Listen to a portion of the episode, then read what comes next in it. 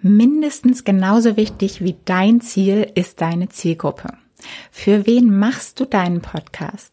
Du hast jetzt wahrscheinlich dein Thema im Kopf, deine Nische gefunden, aber die Frage ist auch immer noch, wen interessiert das Thema, über das du sprechen möchtest? Oder gibt es überhaupt Menschen, die das interessiert?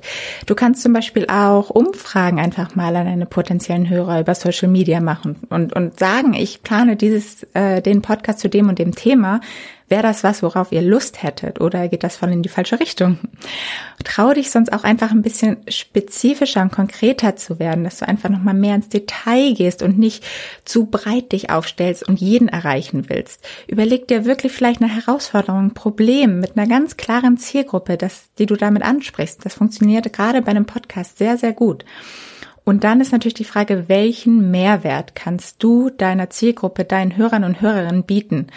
Ähm, wir Menschen sind nun mal alle oder so gut wie alle egoistisch und fragen uns immer, was ist da für mich drin? Was kann ich da lernen? Was kann ich da mitnehmen? Ähm, was für Informationen sind dort neu für mich drin? Und diese Gedanken solltest du dir auf jeden Fall immer machen aus der Sicht des Hörers.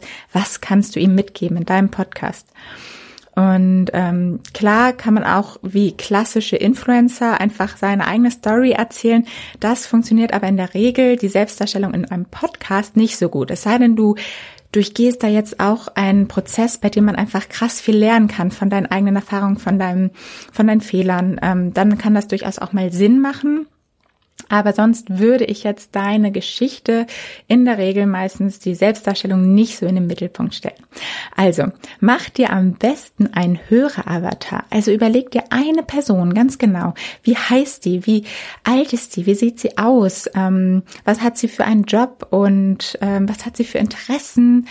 Wie ähm, hört sie deinen Podcast? Also mach dir wirklich eine ganz, ganz klare Vorstellung davon, wie dein Höreravatar aussieht, wie die Person aussieht, die einfach deinen Podcast lieben könnte.